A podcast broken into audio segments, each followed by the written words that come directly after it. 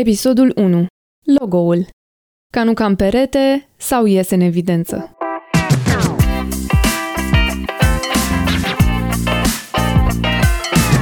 Salutare tuturor și bine ați venit la primul episod din podcastul Fă logul mai mare.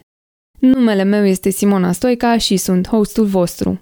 Astăzi o să vorbim despre două cuvinte la care m-am gândit în ultima vreme, putere și logo-uri. Unele branduri comunică printr-un logo foarte puternic, altele nu. Puteți să le numiți cum vreți, ca o valoare de brand, ca o istorie, tradiție, inovație și așa mai departe. Oricum le-am numi, poți să-ți dai seama de logurile care reușesc să iasă în evidență și de altele care sunt ca nuca în perete. De exemplu, oare de ce multe dintre organizațiile de mediu din lume se folosesc de simbolurile din natură, precum brazi, globul pământesc sau de culoarea verde? De ce organizațiile de sănătate se folosesc de simboluri precum mâinile sau conturul unui corp uman? Sau gândiți-vă cum un simbol unei panglici îndoite de culoare roz este folosit în a semnaliza cancerul de sân.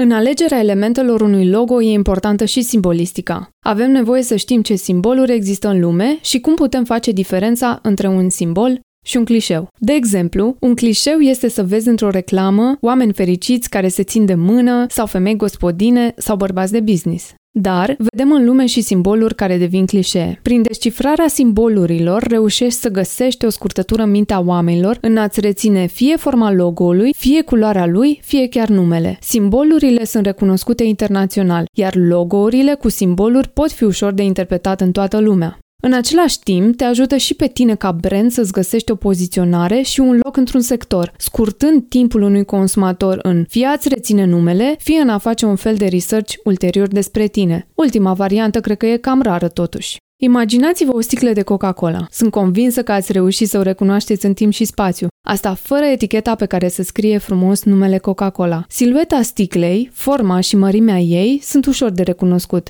pentru că la crearea personalității brandului Coca-Cola s-a adăugat și linia sticlei, care respectă îndeaproape liniile rotunde ale logo-ului. Despre asta e vorba în a fi potrivit sau fit in, cum îi zicem noi. În oceanul de publicitate, atenția noastră este sub 7 secunde.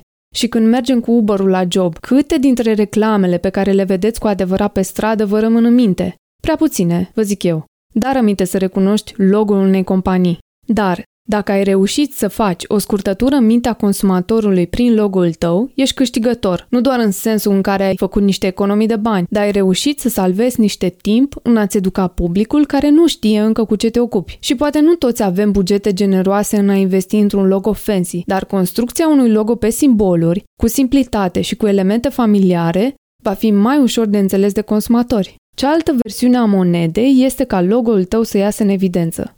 Atunci când companiile au poate aceleași misiuni, obiective și promisiuni, cum faci să te diferențiezi și să ieși în evidență? Sau mai degrabă zis, cum îți expui personalitatea brandului într-o formă expresivă?